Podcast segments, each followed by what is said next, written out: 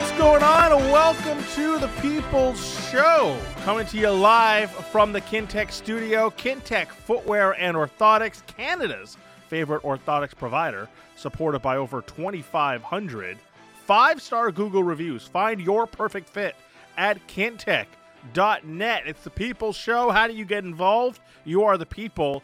You text in 650 650 into the Dunbar Lumber text message inbox.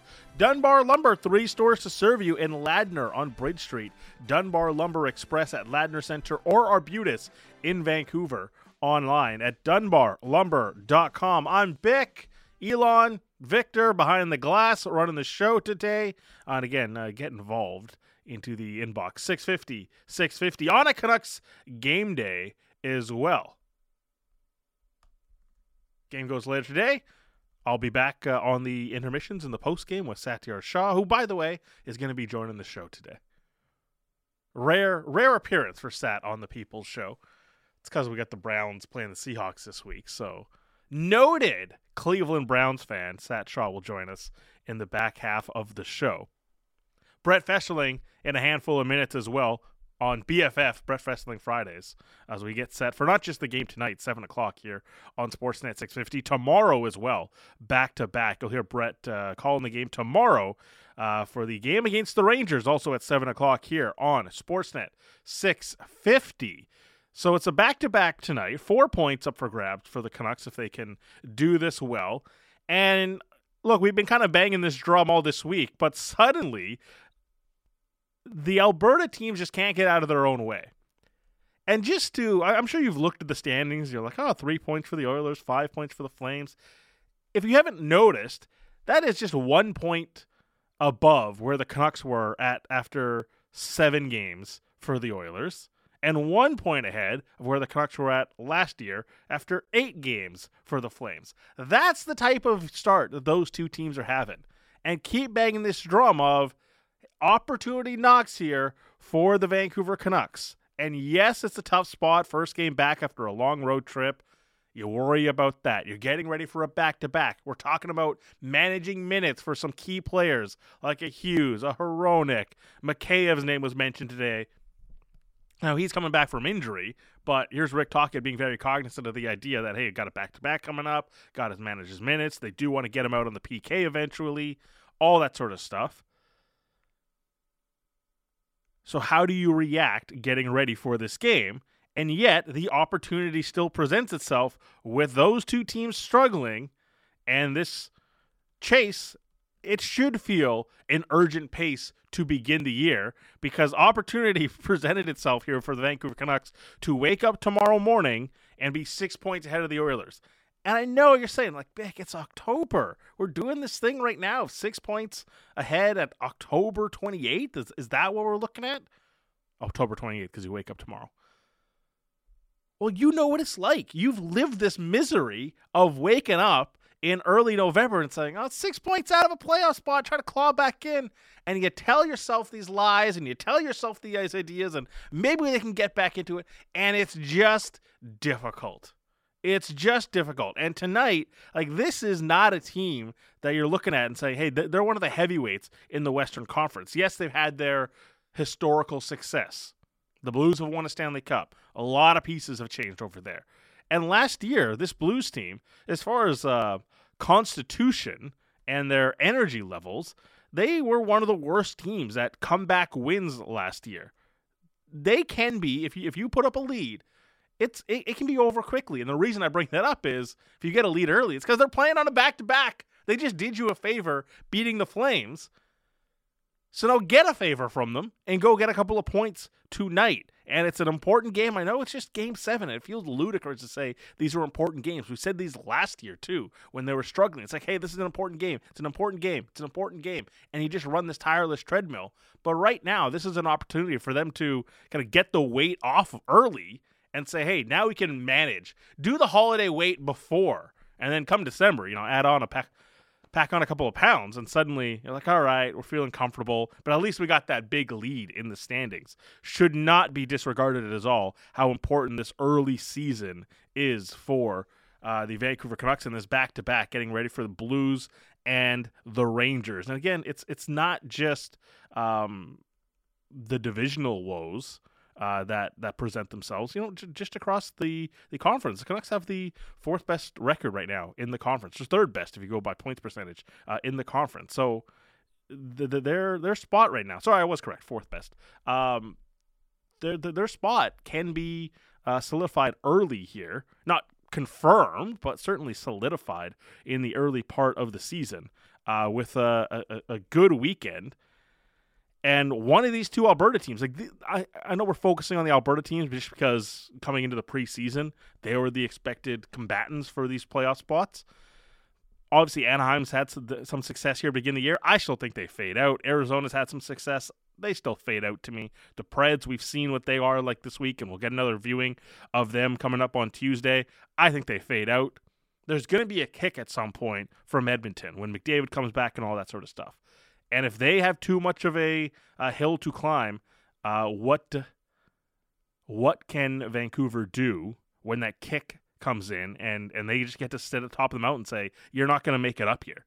Important couple of weeks here for the Vancouver Canucks. This one 650 650 uh, is Ottawa after Ethan Bear. Now they have had a host of injuries all of a sudden. Looks like Erik Brannstrom uh, better prognosis, but Thomas Chabot is out. Is that a team that enters the mix? Uh, remains to be seen what if happens with Ethan Bear. Look, he is technically a free agent; he can do whatever he wants. I still wonder if there will be a, a, a matter of good faith extended from both sides. Say, hey, we wanted you, unfortunate circumstance and unfortunate situation, uh, and and we'll come to a resolution together. But certainly, if, if a better offer comes by, uh, wouldn't begrudge Ethan Bear from taking the most money for a different opportunity. But we'll see what happens uh, with Ethan Bear here moving forward over the coming weeks and months, as well as get ready for a game today. Also, uh, a lot more on the way. Big Six today. Guys naming dudes later today. Thursday Night Football last night. Elan, uh, your uh, Buffalo Bills get that win. Didn't cover, as we talked about, but I, I can't recall seeing a Hail Mary like that.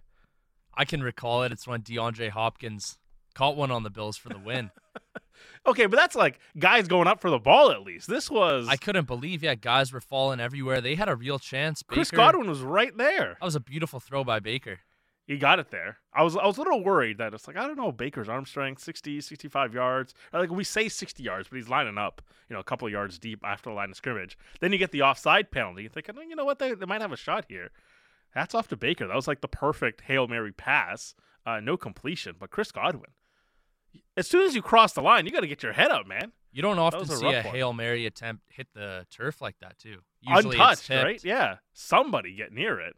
Uh, bizarre ending, but Bills actually looked fantastic. Uh, outside of the one tipped pick, it was it was cruise control for that. See offense. what happens when Josh Allen decides to run a little bit. He got the right calibration yesterday. He got the right calibration, and it's like, all right, that's the version of Josh we want to see. It, it, it's not reckless. Uh, the, and, and the tipped pick was just unlucky. But the Bills, uh, good showing for them last night in prime time against the Tampa Bay Buccaneers. And so now they get their uh, chance to get a long rest here. And, and, it's an important one coming up. Sunday night next week, Cincinnati uh, is who the Bills will take on. So we know the history, the, the the trio in the AFC: Bills, Bengals, Chiefs. That's been the power for the past couple of seasons. So that is a massive matchup for the Bills uh, coming up in ten days. All right, enjoying doing this on Fridays. Now we are uh, chatting with our good friend Brett Festerling as we kind of look at everything. Uh, you know, kind of an extended pre-weekend show because the Canucks can be playing every weekend, so we get our chance to uh, dig deep in everything that's going on with the Vancouver Canucks. Uh, let's talk to him on BFF. It's Brett Festerling Fridays.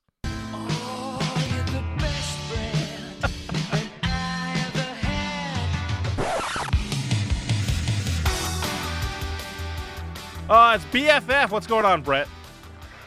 How you doing? What a day! what a day! Getting ready for a back-to-back, man. Uh, sun is shining and temperatures are getting cool, so it feels like it, it, feels like true hockey season now. Out of the, like the 18, 19 degree weather, and we're into 9, 10 degrees here. Yeah, it reminds me of yeah, exactly that that time of year where it's just you start getting into the game and uh, the season rolls on here. So I'm excited. Uh, all right, let's get into a bunch of stuff. Uh, Hughes Hronek is is this thing that's kind of dominated this week here.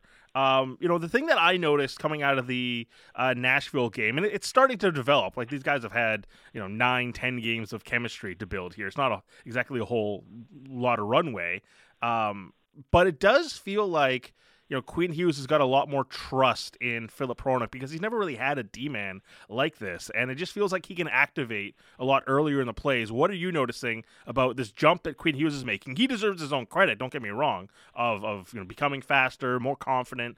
But it just does feel like he can play quicker, knowing that when the puck goes to Hronek, I can do and access different parts of the ice.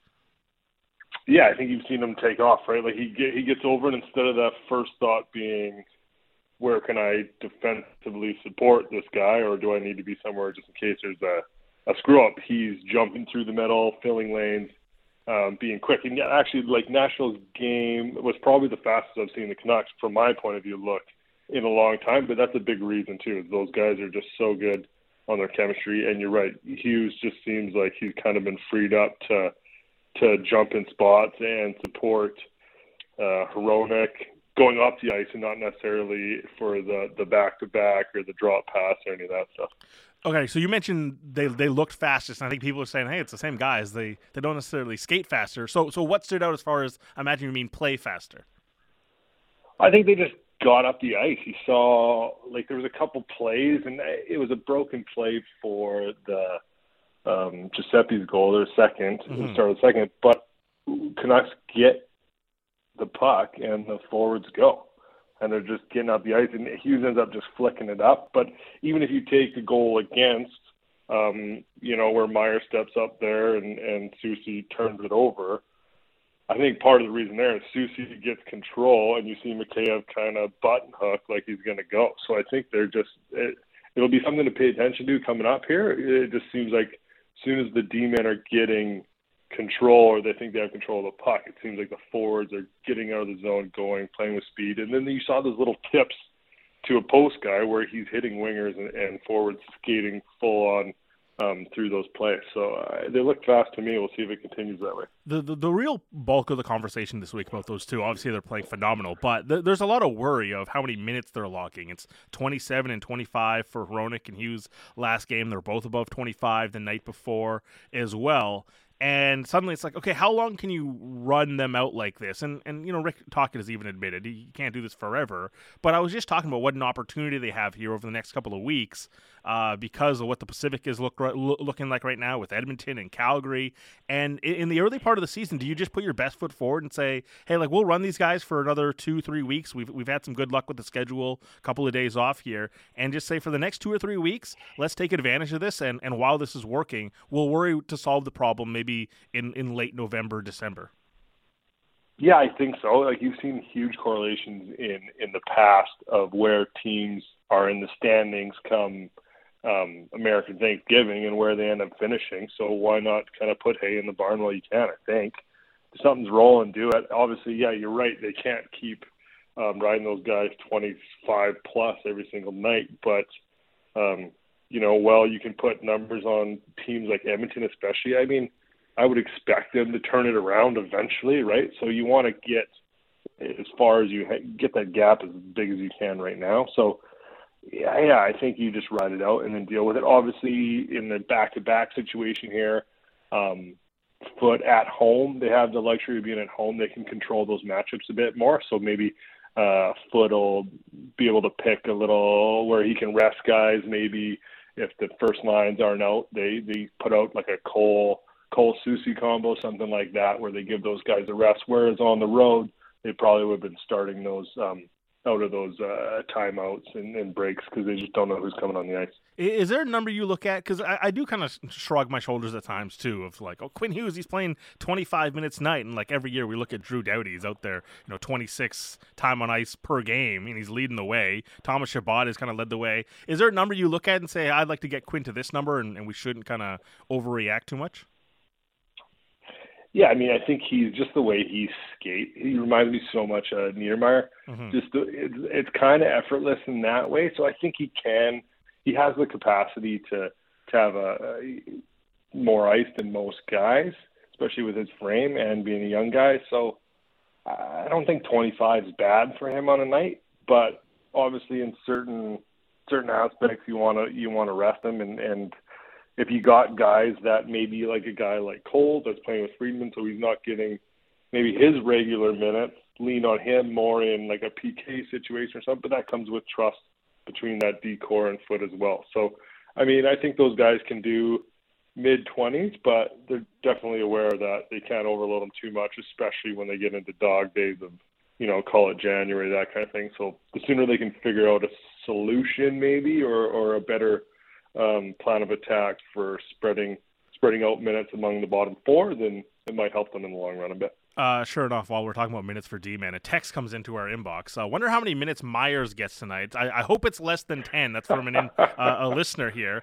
But, you know, I, I asked Jannik Hansen earlier this week, just because we see now Rick Tocchet kind of take a bit more accountability in this, and, and the minutes have come down, and, and there's been benchings, and he's been down to 13 minutes here but it, it, took a couple of games, obviously, and, and you have to give a little bit of leeway for mistakes. But look, mistakes are part of the game. It's a game of mistakes. Uh, how much rope did you kind of like from coaches to say, like, we'll allow one, but but how many more do you get?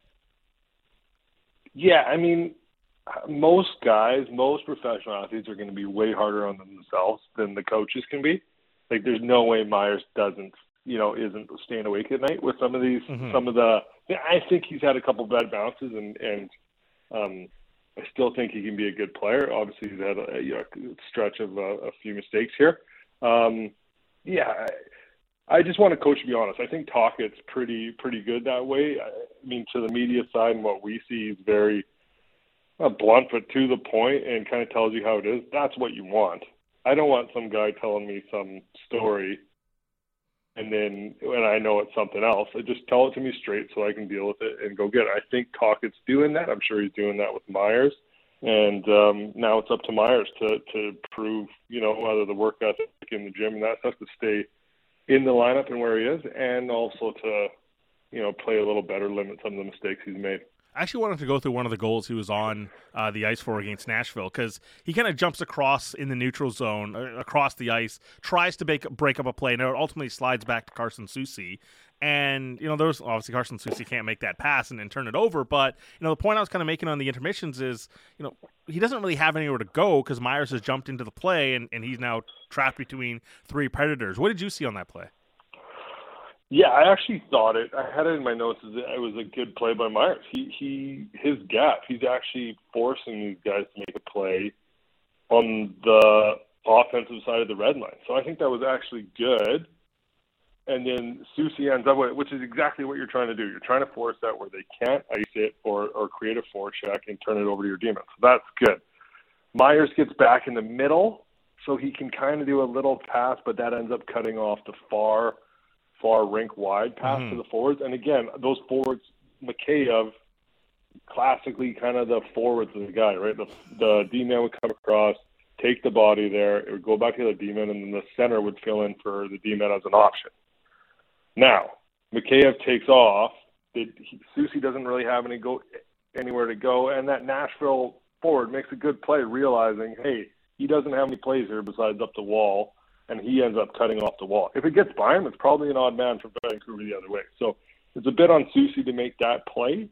I think Myers actually does a good job of standing on the offensive side of the red line, which is kind of your trigger point and probably what Adam Foote wants. So I don't want to blame it on Foote. And then, yeah, I mean, the forward made a good good play cutting off the wall, and, and they capitalized. Uh, talking to Brett Festerling as we do on Fridays here. I uh, also want to get your impression of uh, D-Man. We want to talk about him last week because we got our first impressions of him. But Mark Friedman, what have you liked and uh, what have you noticed? Yeah, I mean, I like uh, what he brings. He kind of brings that meat and potatoes, uh, get what you pay for type of style. Like I think his penalty in the third actually was a perfect example of it. It looks like the the puck's coming to the net and he's coming off the wall as one of the players, and he goes straight for box out. He doesn't care what's happening on the ice. He doesn't even check the a second chance if the puck's coming. He completely boxes the guy out, gets the interference call.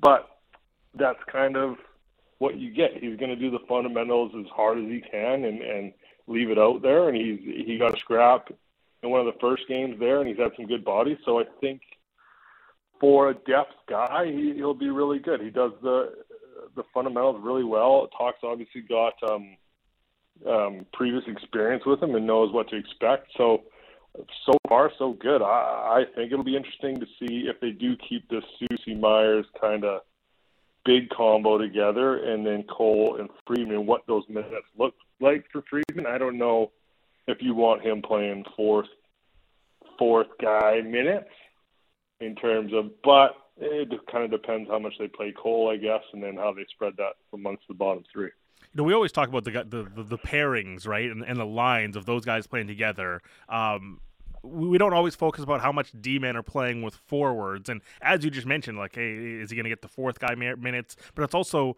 who is he playing with, uh, and what opportunities is he playing with with with forwards as well. And Elias Pettersson has been playing with a lot of different D men now.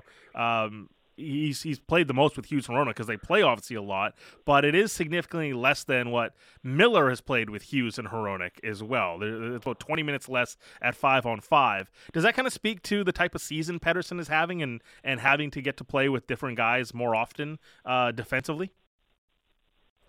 Yeah, I think it probably speaks to how um, well Petey's defensive game is. They probably trust him in a more um, defensive spots where he can almost act as that additional support in, in a defensive role for if you get Friedman, whoever, Myers out there. So he can be a little more responsible than probably Miller. Not that he wants to be. I think he just plays more responsible and, and more awareness there. And then, um, yeah, it'll be interesting if that affects his offensive numbers. Obviously, uh, Hughes and Hronek have that, that chemistry going and, and can keep him more of a sustained – uh, offensive pressure. So uh, it's interesting to see how that turns out. But I think it speaks more to how much the defensive spot being out with maybe less capable of. Really, is what I think it is. Uh, also, Petey's uh, winger came back. Ilya Mikheyev uh, thought he looked like so so far through two games. I like I like it for the for how much he missed and the timing of how those two played. Like that line would be extremely hard to play against. Some of the some of the plays they come up with and the style of um, Kuzmenko and, and Mikheyev, they're very tight in a phone booth type of stick coming back forth. Even that first goal, Kuzmenko makes a nice move to fight off two guys really, and then get the pass over to Mikheyev, and then he does a similar move that we saw um, in Tampa Bay there with uh, what's his name? Kuznetsov? No. Anyways, um, he does the inside out. He goes far across D man shoots it through the triangle back the other way and, and gets a goal that way. And really, if you go back to the Florida game, Mikheyev could have had uh, probably one or two in that game, and then probably had two or three other opportunities in this game. So the fact that he's getting opportunities, they play super well together. It'd be very hard to play against. It just adds another um, level to that line, I think, and more of a one-two punch than the Canucks had in the first couple games. Uh, last one here, kind of comment as well um, from the uh, Dunbar Lumber text message inbox. Why the choice of playing Demko tonight, uh, or sorry, uh, yeah, tonight rather than the Rangers on a Saturday night, big game with, with the Rangers in town. Now it, it's a conference game tonight, so I imagine more important than the non-conference game. Uh, and Casey DeSmith is having some success right now as well, so so get his chance uh, in net too. But uh, what have you liked about the two goalies so far? Yeah, I think it's just rest. It's just it gives Demko that rest. He's obviously playing confident right now. He looked really well um, yeah, I think you're right. Like, they'll probably give up because of the conference. It's, it goes back to putting hay in the barn while you can and getting ahead of teams that you're directly competing against. I think that's the biggest thing. And then, is it for sure DeSmith on Saturday? Do we? Uh, know? sorry, it, it's yeah. Uh, Rick Tocchet said earlier today. It's it's Demko tonight, DeSmith tomorrow, and, and as you mentioned, more rest then. So it goes Saturday, Sunday, Monday off for Demko to get ready for a Nashville game. Yeah, I think I think that's exactly it. You get Demko against teams you're going to be directly competing against, and really, if you, you know, they're they're playing really well right now. But if you look at everything, they're probably going to be kind of in that wild card position. Hopefully, they overachieve there, but that's St. Louis and, and Nashville are going to be teams you're directly competing against here. So I think that's the biggest biggest part of that decision. Brett, uh, good chat as always. Uh, we'll hear you tomorrow, and we'll see you tomorrow at the rink. Appreciate it. See you tomorrow. Uh, it's a former NHLer Brett Festerling, former Vancouver Giant. You hear him often here on Sportsnet 650. Uh, all right, we'll do Big Six on the other side. Also going to join us, Satiar Shah from the rink as we get ready for uh, not just the Canucks versus the Blues tonight, but also Browns versus Seahawks. and guys naming dudes coming up here on the People Show.